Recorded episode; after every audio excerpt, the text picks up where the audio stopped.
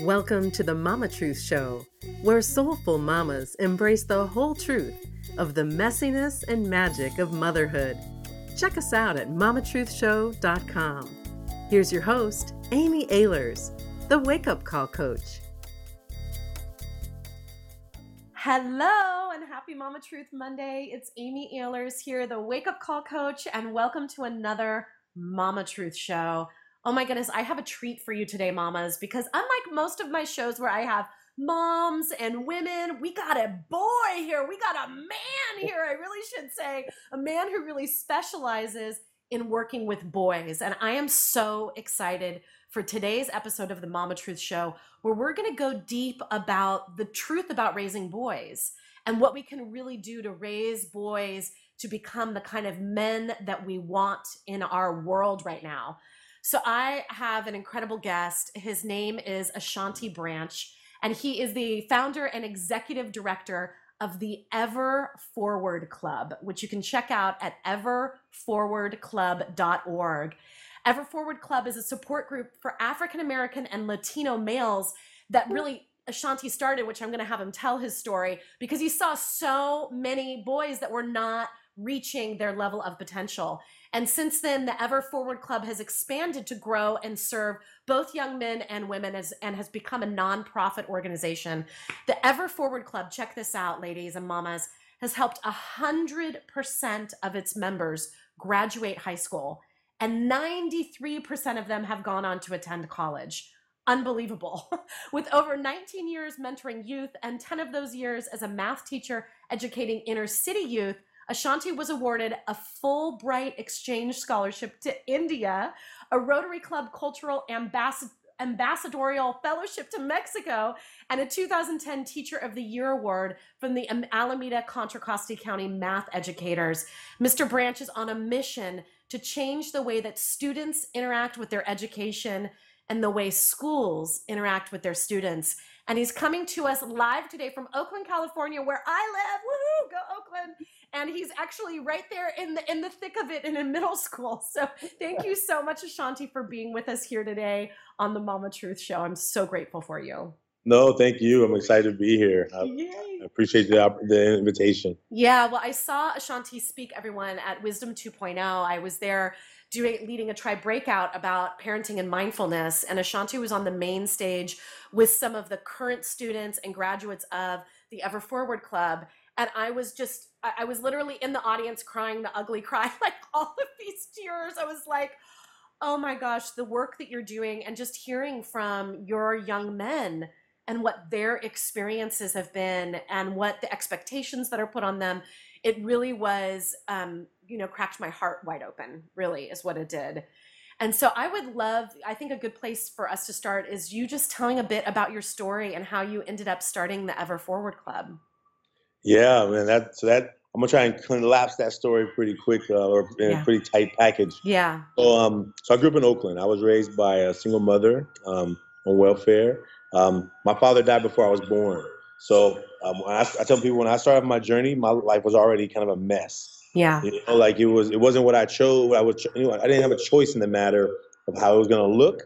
But when I popped out of the womb, there was like some chaos going on. Yeah think that when I when I look back and talk to my mom about the story, like it was never her desire to be on welfare. Like there was before three months before I was born, my father was there, she was there, they were loving each other, and all of a sudden tragedy happened. And so, what do you do when you have a new situation that changes wow. your whole outcome and your whole vision? And so, I grew up just um, in Oakland, in a city where being smart wasn't really cool, right. where trying to show how intelligent you were actually made people talk more about you.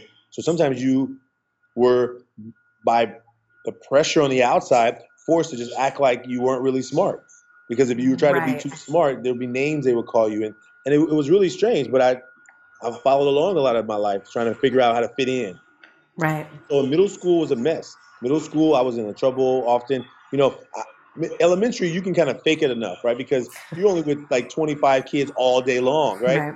but when you get to middle school you got like 130 40 kids that you got to try and keep impressing and so every class you go to is another group of kids that somehow you got to keep this mask on and i i got really good at that and being smart was not my mask I was ever wearing.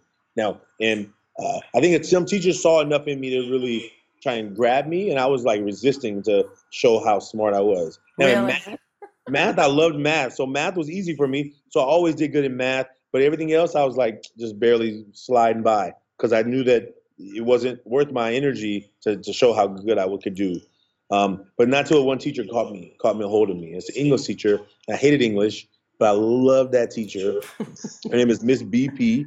It's like Calvin Simmons Mi- Middle School. And um, she gave me detention one day, and I was like, oh, how dare her? It wasn't even my fault, right? So I had a plan that I'm to go to detention, but I'm going to ignore her for the whole time. So I knew she was going to talk at me for like whatever long. So I was like, whatever, I'm just never talking to her again, right? So I go in the room, she's talking, she's blabbing for probably half an hour, and I only heard one sentence in the whole, or at least I only remember one sentence in the whole speech. And she said, um, life doesn't give you what you want, Mm. life gives you what you get, and you have to make the most out of it. Mm. And I heard it, and I heard that sentence, and it changed my life. And I don't know if it was the next day or the next week, but I knew that right after that, teachers were confused. They're like, "Hey, um, is everything okay? Like you're you're, you're paying attention and you're doing work and you're you you know you're focused." Like I'm like, I don't know, whatever. I didn't I didn't pay attention to what they were saying, but deep down, I was like, it was never that I couldn't do the work. Right. I didn't care about the work. I was angry. I had a lot of sadness inside, but in my community, sadness you can't show. You can't show sadness. Right. So where do you show? Uh oh, there's one of the bells. That's bell. Middle school bell, by the way. It was Uh, a good point. That's why the bells were like, yes, it's a good point. you can't Uh, show sadness. Beep. You can't. And Because that's definitely not for our hyper masculine narrative, what it means to be a man. Yeah. And so when you're in, because you're like Oakland, where the pressures are like. You better man up, you better suck it up, you better not show you're afraid, you better not show you're um, sad, because there's emotions that men are not taught to show. And so when we don't show them, we we can we mask them. And I could show anger really good. Anger was Right. respected in my community. I could show anger, and people would back away from you. They would not mess with you. It, it, would- it would put teachers on edge, right? You show enough anger, people they they they respect you, even if it's fear, right? But you, it feels like okay, I, I won, right? Right. And so I, I learned those tools. But that teacher, when she changed my life, um, my act got together. So I went to high school focus on my way to college. Um, I'm gonna try and make the story faster, but so I get in high school. I heard about this program called Upward Bound, where you can uh, um, go to college. They help you get to college. I'm like, man, I want to go to college. Let's do it. Fill the application. The first night I get it, turn it in. The lady says, "Hey, come on, me interview me, bring you into my office or whatever." And she was like, "Well, I'm sorry, you can't join this program because this is for first generation college." Uh oh, we're stopping. Hold on, mama. Stay with us. Oh, man. Okay, Oh, we're so good. Yeah. Okay, we're here. We're back. Okay. We're back. We're back. No okay, so we got to your application, which Yeah. then didn't that got rejected because it was for who? Oh, the program was for first generation college students. Oh. And I was, I said, I am first generation. I'm, we're poor. She was like, well, no, but your mom's a teacher. I'm like, well, we, but we're still poor. And um, I'm so what? She, she's a teacher. I'm like, well, if she's a teacher, she had to have gone to college. I'm like, wait, you mean my mom went to college and we are this poor? oh my I need to have, I need to have a talk with my mom about her career choices. That's what, that's what I was clear was going to happen. So, so that day changed my life in another way. I was like, two things happened that day. One, I needed to have a talk with my mom about her career choices. One, I became the counselor that day, and two, I made a manifesto. I didn't even know what a manifesto was back then, but Yeah. I made a declaration. Yeah. I would never be a teacher. Ever. Those are the two things. Here you are. Gotta be careful what you say you won't ever do. Right? And I, I basically that day I, I made a decision. So went off to college, graduated in civil engineering, majored in engineering, come back to the Bay Area, m- making a lot of money, Yeah. like a poor boy from Oakland, coming back, making a lot of money, engineer. It was beautiful. That's a dream, American dream, right? yeah. Go to college, get a good job, make a lot of money, live happily ever after. But I wasn't happy. Yeah. Like I wasn't happy. Like what? And I was thinking something's wrong with me. Like what's wrong with me to be like working in this great job and making good money and not be happy? Like that's what I, that's what I worked so hard for. Right. I, didn't- I didn't sacrifice all that fun and parties to to be not happy. And I Right. realized, you know, I mean, you can I can invest in some happiness on the weekends. I can go to Vegas here and there, Right, right. stuff, um, but that's not that's not deeply rooted happiness. That's Right. just you know. Yeah. And I realized that um, something was missing, and so I just kept working, kept Yeah. working, and I started tutoring at this one learning center. And didn't know. Just somebody asked me, "Hey, we got this opportunity. Do you want to help tutor some kids?" I said, "Sure." I'm not doing nothing on weekends anyway. Just playing video games and watching TV and living. Yeah. Um, and then it happened. It happened. Uh oh, there's another bell. Welcome to the middle school. All right. Those of you that are listening on headphones are like, what just happened? I hope it's a flashback to your middle school life. You're I like, know, right? I don't know. Middle school bells sound different nowadays. They're all electronic. they're all electronic, Yeah. no ringing. Yeah. Yeah. It still hurts just as bad. It's just as grinding in your Yes, ear. I know, right? Oh my goodness. And so, um, and so now I'm like, um, I'm tuning this learning center. I'm realizing something is really interesting. So I remember this one kid walked in, and I remember him changing my life. His name is Lucas.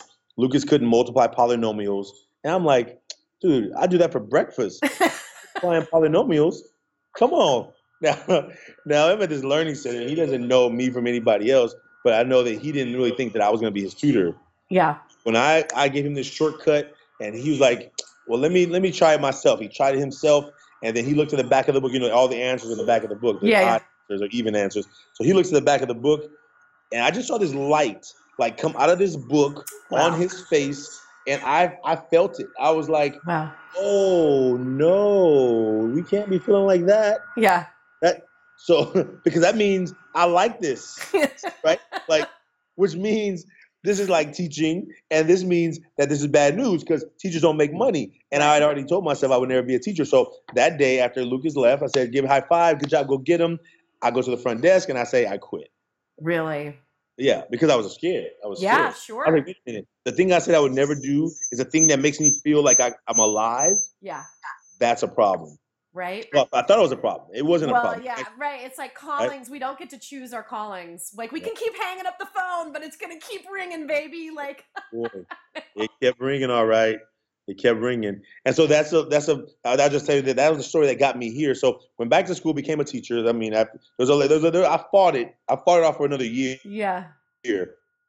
Um, you know, for another year, I fought that thing off, and it just it grabbed me. And um, back to school became a teacher, um, and then um, that first year teaching, I was failing. Like really? oh man, like these young men that were in my class were smart. I could see it. And they they didn't believe believe they were smart. They were like, man, I ain't smart. What you talking about, man? They were, I ain't doing this work, man. They were there every day on time and did nothing. I'm like, help me understand this. Like how you show up every day, Right. you do nothing. Like what you're not even trying. It wasn't that they couldn't do the work because they were having a hard time accepting the content. They were not even given a, a visible outward appearance they were making any effort. Yeah. And that's when I knew something was wrong. So I was like, look, I'm gonna go back and make money because I'm I signed up to be broke. Right. I'm not gonna be broke and a failure. Right. You understand? So that's what happened. That's how I turned it all around. And so I, I invited some young men to lunch. I said, look, I'll buy you lunch once a week. Exchange for lunch, you teach me how to be a better teacher. Like, tell me what I'm doing wrong. Wow. I'll fix it if it's fixable. And that's how it all happened. The club started from me just meeting with some young men at lunchtime, and they began to say, "Man, it ain't cool to be smart. I'm not gonna be no nerd, no geek, no teacher's pet." Wow. And then I remembered that was my narrative. Oh yeah, that's right. Because I've been I've been an intellectual up until that point, right? I went to high school, worked hard, went to college, worked hard, Right. get a great job, and then I'm like back with these young people, and I'm like, "Why you're smart? Why are you not showing it?" Because I Yeah. had forgot that there was a point in my life where being smart was not okay. Right. Then I'm like, okay, so now we got to figure out how to uh, help you re-brainwash you. Yeah. And so I tried that speech that teacher gave me, and Yeah. and it- huh? I tried it here. I tried. I tried. it- I've tried it maybe a thousand times. A couple people get it, and it, but I have to make up my new ones. Right? I have to make up my own sayings and phrases and things that help to, you never know which one sparks the light, right? So you just Yeah. keep trying, and that's how it happened. That's how I came to this work. What do you feel like, like looking back on that speech that your middle school teacher gave you, and then now these different angles where you're trying to like snap people out of it? Like, what's the trance that you're trying to snap them out of? Yeah, you know, I think um, for everyone, I'm gonna say about everyone, but when we talk about young men, like there's a narrative about how they're supposed to show up in the world. Yeah. And so the trans I'm trying to break them from is this idea that the narrative is set by others because they have been set by it's been set by others for them, Right. right? Your parents may have told you don't be don't show you're afraid, don't be sad. They may have showed told you these things that you do now by automatic, but it, it's probably because somebody told them that. Right. So, it, it, but ultimately, if you just feel yourself as a human and say, what are the, all the type of emotions that you can actually feel? Like that you can, like, forget what other people think. If you could just name the ones you actually feel in a day, like, are those real? Like, you can't say they're fake; they're human, right? But we call, we tell people that they're not manly. So our young men fight those real human feelings because Right. they they're trying to fit into this box of what it what society says makes him a man. Now, that's not just for our young men. We do workshops with everyone, with parents, teachers, um, like all all people have this idea that I know what I can show the world, Right. and I'm really clear about the things I cannot show if I want to be accepted. And so we have this mask. And so it's like trying to help people recognize, okay, here's the mask I show the world. I want people to see that I'm funny, I'm happy, I'm hardworking. But there's a lot of things I don't really even talk about. I don't even let people see because I'm a because most people can't handle it. Not that I should tell everybody all my stuff, but some people have nobody they can go to and really get real about. Yeah. I mean- I mean, young people all the time, and and adults and parents who are trying to portray to their students that they're perfect, and so the students are trying to live up to this perfect model of an adult who never makes mistakes, Right. and so every mistake they make is is amplified because Right. that that person has never made a mistake, and so I and so the young person is trying to live up to that with their teachers, with their parents, with people in the community, and so we have this idea that young people are trying to figure out, well, I don't I don't feel perfect. I feel Right. like I'm like I'm not doing. I don't feel su- successful. I don't feel confident. So how do I talk to somebody who also knows what I feel? You got to find somebody who's willing to say, you know what, I don't feel confident all the time either. And if you don't have a person that you can go to and be like, can we get real? Can we have real talk? Like real, real talk and find safe people, a safe place, a safe space that you can do that. Then you always think that you're the only one who's dealing with that stuff. And that's what we try to build in our program. I love it. And it's it's so amazing because this is the exact same thing in my work that I'm doing with women and with high achieving women and high achieving moms. And like providing that place where we can drop the mask and talk about that motherhood's hard instead of all the pictures that we're posting on Facebook of our perfect families. You know, it's like it's the same conversation, just a different context over and over and over again. And what I find so moving is to see young men that are embracing having that safe place to drop the mask Yeah. and having that place where they can really tell how they feel. And I know, you know, I mentioned to you that I had um so actually, you know what, we tell everyone, all the mamas here about the movie um, that your program is featured in a little bit because I, I put that trailer up inside my the Mama Truth Circle community and they were like, oh my gosh, everyone was crying just watching the trailer like I was. Yeah. So talk about that for a minute, will you? Oh man. So um, that was a huge uh, blessing for our program. So Yeah. um, you know, I've been doing the work since 2004. Ever Forward Club started in 2004. While I'm a teacher, I'm a full-time teacher.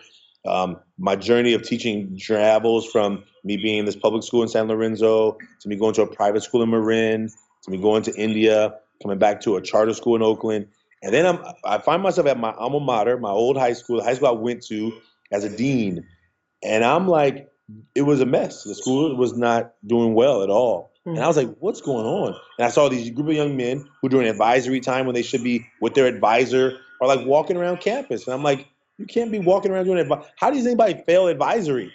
Isn't that like, how do you fail a class where your only job is to there and po- possibly get advice from someone? That doesn't Yeah. make any sense. And what I realized was that there was no connection.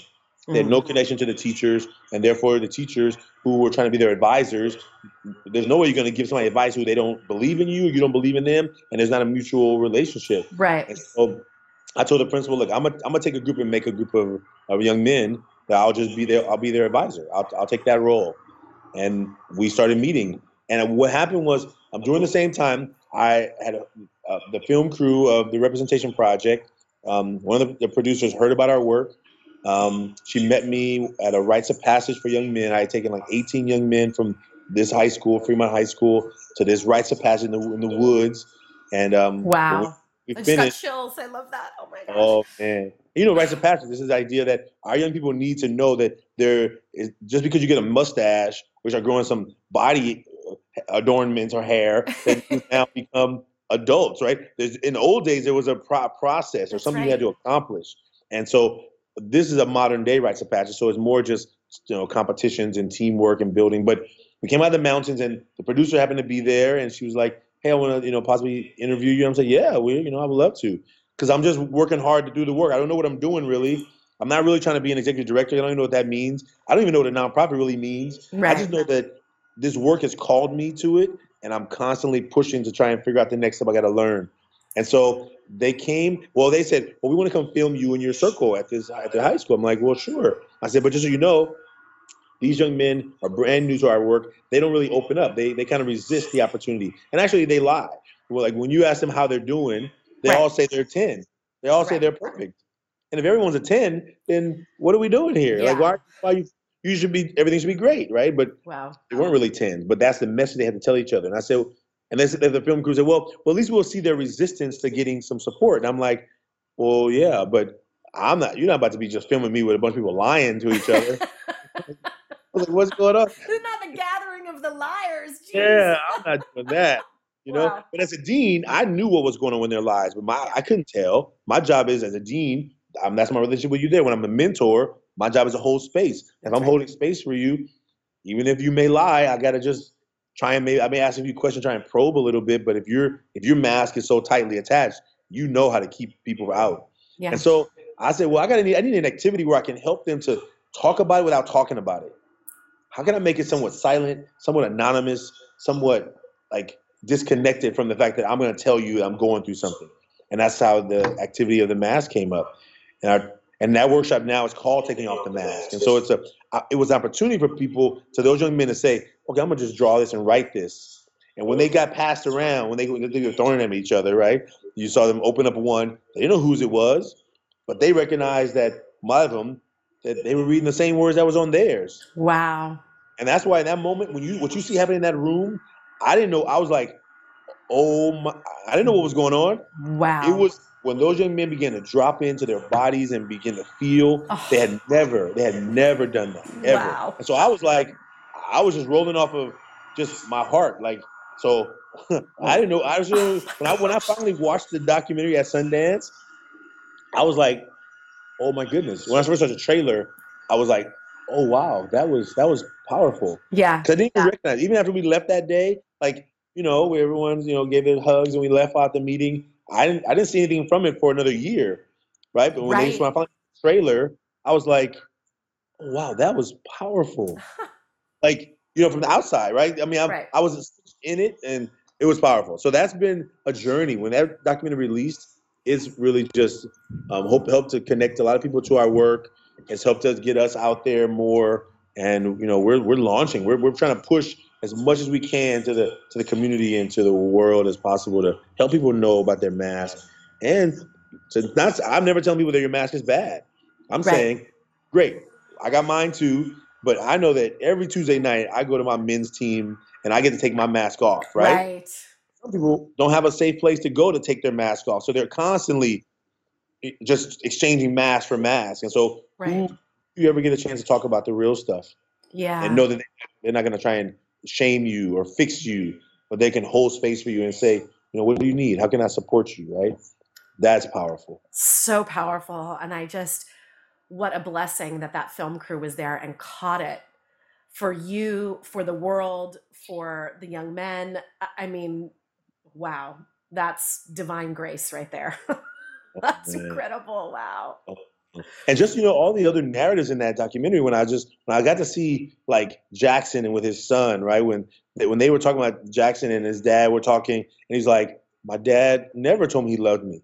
I hear young men all the time. Wow. Their dad's working their dads are providing provide a roof over their head and they got all the toys they need but no love right? Right. So much, and then in the documentary, talk about this idea of a father wound, right? Now, young men, and so if, if you don't have a father, then you're. I was always searching, like, who am I looking to? You know, who am I looking to to help me learn about this man thing? You know, my uncle at seven years old said, "You're the man of the house." I'm like, I just want to play my big wheel, dude. Right, Like you're exactly. asking, you're, you're asking for a lot right here. I don't even know. I, I'm barely figuring this out myself, right? Right. And um, but having expectations on you that you don't even know how to deal with. Um, my grandfather, I love. My grandfather was around. He was like a pastor at our church, and I could, I, man, I could always talk to him about what the right thing to do was. Like tell him something, and he would tell me the right thing to do. Sometimes I was like, but no, but no, no, no. I need you to hear what I'm saying. Like he, the, the, the guy hit me in the face, right? Wow. And he's like, well, you just got to forgive him. And I and I totally I believe that, right? But like as a 11 year old, you want to have somebody say, you know, I thought I wanted something else. I don't know. Right. I I am I am who I am today because of all these lessons that people have taught me. But like as a young man, I was like, I mean, that's the only way I should think. Right. Like, I get hit in the face and I just like take it. Like, Right. come on, there got to be another way to think, you know? Yeah. And so, how do you navigate those human emotions that come up and you do them in a healthy way? I don't want to be a fighter. I, I never liked to fight. But I felt like the people in my school always saying, you better fight. And people in my family was like, no, you better just ignore it. And those don't those don't match up when you go to the playground, right? Those Right. are two polar opposites. There got to be something in the middle for me to navigate how I'm feeling, you know? For sure. there has to be other it. possibilities here. Oh my goodness. Um, well, I, I I know I had mentioned to you, Ashanti, that I had put out to the Mama Truth Circle members, and I have some questions from some of them. So I want to ask a couple of questions um, here. Um, one of the moms said um, she has um, two young boys, and her husband and their these boys' father is just like them in the video. Her husband never cries or shows his emotions, and he expects her boys to do the same. She, on the other hand, is trying to raise them to be okay with their emotions and to be empathetic. And her five year old in particular is a very sensitive child. So her question is how do we teach these practices to our husbands and to the fathers of our kids so that he can open his eyes to the fact that telling these boys to be men when they show emotion is just teaching them to mask their feelings? Oh man, that's huge. One of the things I would say, and when I talk to parents who would come to the screening, I say, ideally you should get this documentary in front of your husband. Yeah. Like, you know, I think men all need to see this documentary. I think everyone needs to see this documentary because a lot of things that are happening in our world are happening because um, people are not aware and people are, are, are, are, they're saying the cause of certain of these behaviors are rooted in different things. And I think that young men, when they were boys, were told certain messages that then stay with you as you become older and they become deeply more rooted. And if you don't have somebody to like help you, like put some of the things out in front of you, you know, some men are very technical or very analytical, and you say, well, look, take a look at this documentary, take a look at it and see what you think about it, because you know everyone who sees it doesn't say I agree, but Right. but most people who see it recognize, oh yeah, I remember being having to fit- fit into this model, right? And I think that one of the men in the documentary talks about like his father was the old alpha type, like don't even show any emotion, don't feel old, you know, like and not even recognizing that for someone else, that who's not you. Because we think, I think most parents think their children are their their little clones, and so Right. you should be like me. Right. And so if I'm like not giving my child space to be their own individual human self, then I'm saying that everything I am is perfect and everything how I am is exactly how they should be. And that that's that's very short sighted. That's very Yeah. short sighted Yeah. because everything's not for everyone, you know. And I think, you know, the more you can get them to either see the trailer. I, I tell parents, I said, look, maybe you got to have a family night. You watch a movie together, and you watch this as your movie, right? Like I don't know, like what are the ways in that dynamic, but if fathers when they see it, they can ignore it. They can say, "Oh, that is not real." right. But if they really get honest, they really get honest with the fact that how not only they were raised, how society had groomed them, they may be okay with it. They may be okay that they're the tough man. But Right. if they know they really dig down, like you have nobody that you can be real with, like you have nobody that you can like get human with, like you mean really, like, and you're okay with that. And hey, if you're okay with that, great. You won't be in my circle necessarily because I can't be around somebody who is who I can feel is like like fake, right? You don't, Right. you are you you you never feel anything? Like you never experience a, a, a setback or a and, and that's okay. I think it, I don't try to make people do anything different than they want Right. to do. I say, you know, I, I love I love being around people that have made decisions that you know what I I'm ready to grow. I want to be a full and my men's team we call it a 360 degree man, right? How do you have three? How do you? Uh, well, no, three dimensional. We call it three dimensional man, right? Yeah. I think the idea of how do you have more dimensions to yourself than just than just the rough and tough? How do you not have a caring and side that's about justice and you know humanness, and how you have a side that's about being funny and silly, right? And and I think those those are helpful. But you know, I know that it's not for everybody. Right. that- I think for that for that mom, I say, you know, the more you can do to hopefully get the documentary in in their hands. And you know, your boy is five. He's five. he's supposed to be feeling. He's supposed to know that those are human feelings. And I think that th- those are going to be family dynamic conversations that are going to Yeah. be rich, and they may need the support of somebody who is an outsider, right? You know, and some families think, well, we're not going to counseling, nothing wrong with us. Well, it's not about being anything wrong, right? Sometimes it's just we need another voice to say, hey, aren't there more ways of being than just being like this? And and and I know that's not easy. I know that that's not easy for most people, you know. Yeah. Um, yeah. Yeah. Yeah. Um, okay, I want to do one more. I know we're running out of time here, but let me just see here. Um, I'll make the next answer a little shorter. I get excited, so I, I make long answers. I'll no, keep- no, you're great. Um, yeah, so um, one of the moms says, How can we teach our boys to be strong and stand up for themselves and others and feel their feelings with, without becoming like woo woo or, you know, a lot of people will say pussies or mama's boy or whatever those terminology is. Any, um, you know, any advice for that of how we can really start raising our boys to be in touch with their feelings without them getting picked up on, picked on, or not then standing up for themselves, being so emotional that they can't handle the environment and the context of being around other boys that aren't in touch with their emotions. yeah. Oh man, those, those those are those are those are that's a deep question. Thank you. I know, that. right? but- we need to post that question. I'm gonna post that question on my social media because I think that the hardest part is that when other young men who are raised in certain families are told, "Here's what it looks like to be a man," Yeah. and if man means I'm to dominate and I'm to uh, overpower you, and you don't do that when I'm trying to overpower. You. You're not like fighting back with me, or you're not competing against me.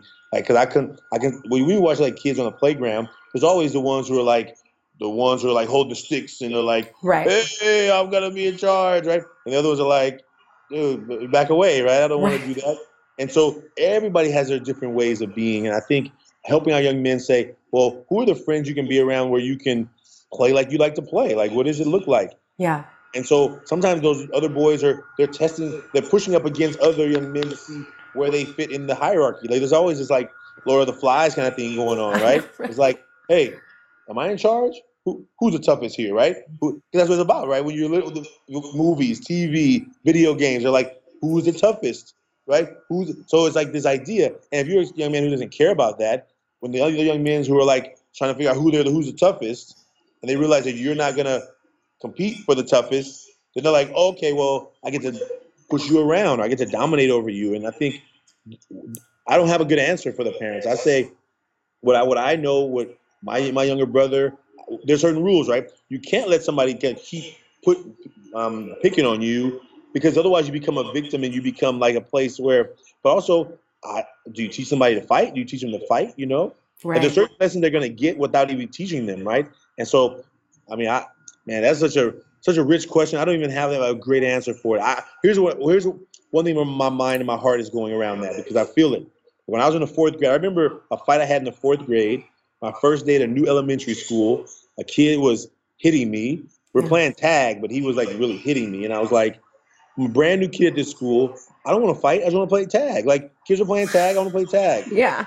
And I knew, but I knew deep down that if I had let it slide It was- anymore, Yeah. it was going to make the next two, three years of elementary school miserable. Yeah. And so, not that I wanted to fight, not that I wanted to get be violent. I had a, a choice to make in my head of, okay, this is one outcome, and here's the other outcome. And so I, I fought. I had a fight. I, I began Wow. to be very violent that day. And you know what that made happen? it almost made all the other young men who thought they were somewhat alphas think I thought I was tough. Mm. Then everybody wanted to fight me. Oh because, no! Well, because apparently I'm the. I think I'm tough now. I'm like, I, I didn't even want to do that fight. I was think I was trying to make it so that people wouldn't take advantage of me. But then you get the other ones are like, oh, so he thinks he's tough, and so it's like there's really no winning. You know, I don't know Wow. if there was a win in the other place. Um, so I think elementary, those four years from fourth, fifth, and sixth grade, I probably got suspended probably 25 times Wow. fight. for fighting. Oh and and, and, I, and I, know- I look back and I'm like, wow, I was fighting all the time, like all all the time. wow. And so I think for that parent, I would just say, you know, the best thing you can do is really have a healthy conversation with your son and say, look, so like who are the people that you feel you can have you can spend time with? Who are the people that you really rather not spend time with? And knowing that also it's a responsibility to know what her that her values are about protecting yourself. yeah. Some parents feel you should never hit by anybody ever, and they have the right to teach their children that way. But knowing that their children are not going to be around other kids who believe that never hit someone, and so it's it. I, I wish I had a great answer. It's Yeah. a constant decision, a constant question I ask myself, and helping our young men make decisions and say, what what's the best way you can make the situation better for yourself right now, and you got to make the best decision you can make in that moment. And then hopefully, if it if it turns out to not be the best decision, you hopefully you find ways of being able to correct it. You know, yeah, that's a beautiful. Yeah, well, and you know, it is it is such an interesting question, and I think that you know, uh, you know, I, have two girls, and my oldest is in fourth grade right now, so it's like she doesn't deal with the physical violence, but the emotional violence, the emotional things that are going on with our girls, which we're going to talk about in our in our next Mama Truth show with my guest, is you know, it's it's it's the same game, it just looks a little bit different.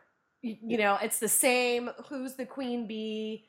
Who's the top alpha dog you know it's the same like pecking order hierarchy bs and like you're saying of knowing where those safe places are and then as a mom being a safe place where your son or your daughter can share and you can really hold space for them as you were saying for them to like have the safe space where they can share all the things that they're feeling Yeah. and how confusing it is. And not that we even necessarily have to have the answers, but just knowing that home with mom is a place where I can actually be safe and share what's going on for me. That's right. That's right. Absolutely. And I just want to thank all the moms. I want to thank you. You know, I, I I'm a mama's boy. I tell people that. I love my mom, and I think she sacrificed so much for me to um to be who I am today. You know, like I you know, I mean, I, we battled when I was in middle high school. We battled. We we had our battles, right? But um, I truly am thankful that she she put this container there that was um kind of corralling me in when I wanted to be wild, and she did. You know, I, I didn't always like her. I didn't always like her very Yeah. much, you know. But um, looking back, and I'm thankful that she made sacrifices that I could, you know, we, we didn't have a lot, but she made it work. And so, yeah. you know, so to all the moms out there, you know, you may be dealing with them teenagers or who like them, them monster teen, monster preteens who Yeah. like, who are you? What is what happened to my child?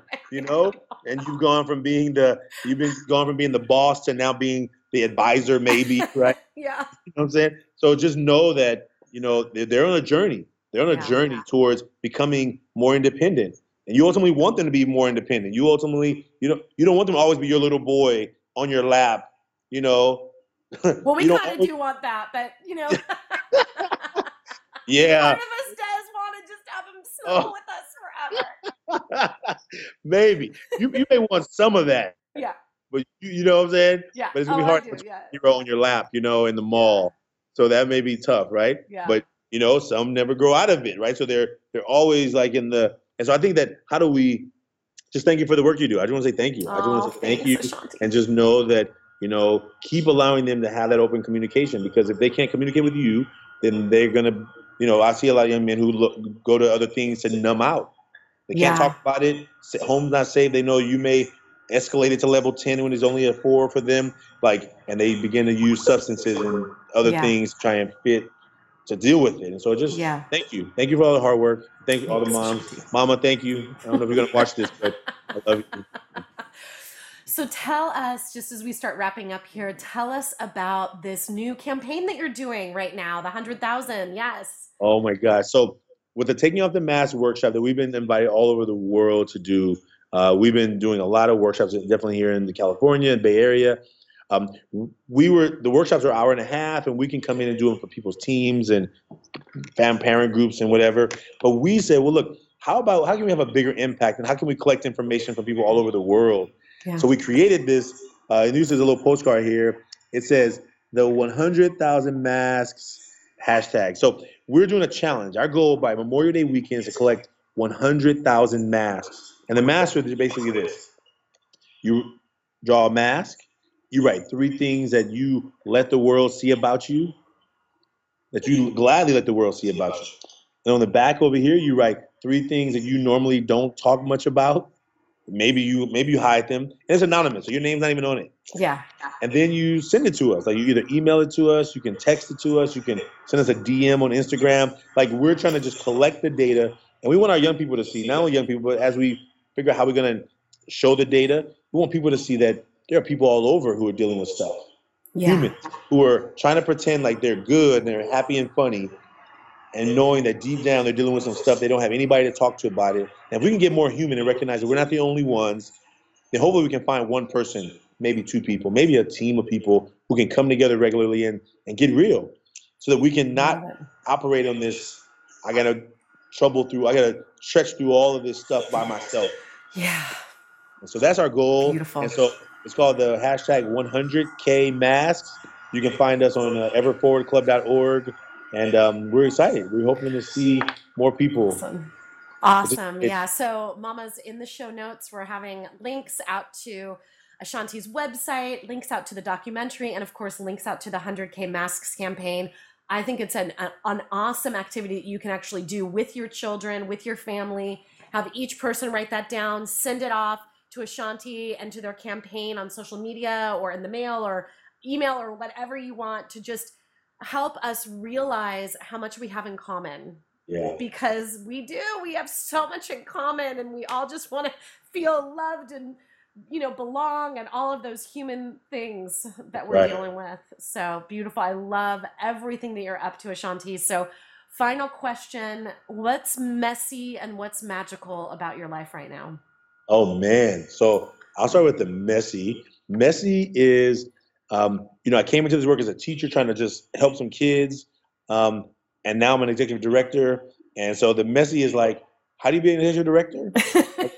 how, do you do that? how do you do that? So I'm like, I'm, I'm constantly realizing what I don't know, and I'm trying to like find the tools and lessons to learn them. Trying to, you know, all the roles that, you know, I didn't, I didn't come into this to hire people and create paperwork, right. payroll. Right. I came into this to work with our young men, but I know that the vision is bigger, so I got to get bigger. Yeah. And so that's the messy part. And the magical part is um, constantly being able to just follow my heart and constantly getting up every day to say, um, this chose me. And I get to live every day, not miserable, but knowing that I'm doing, I'm going forward.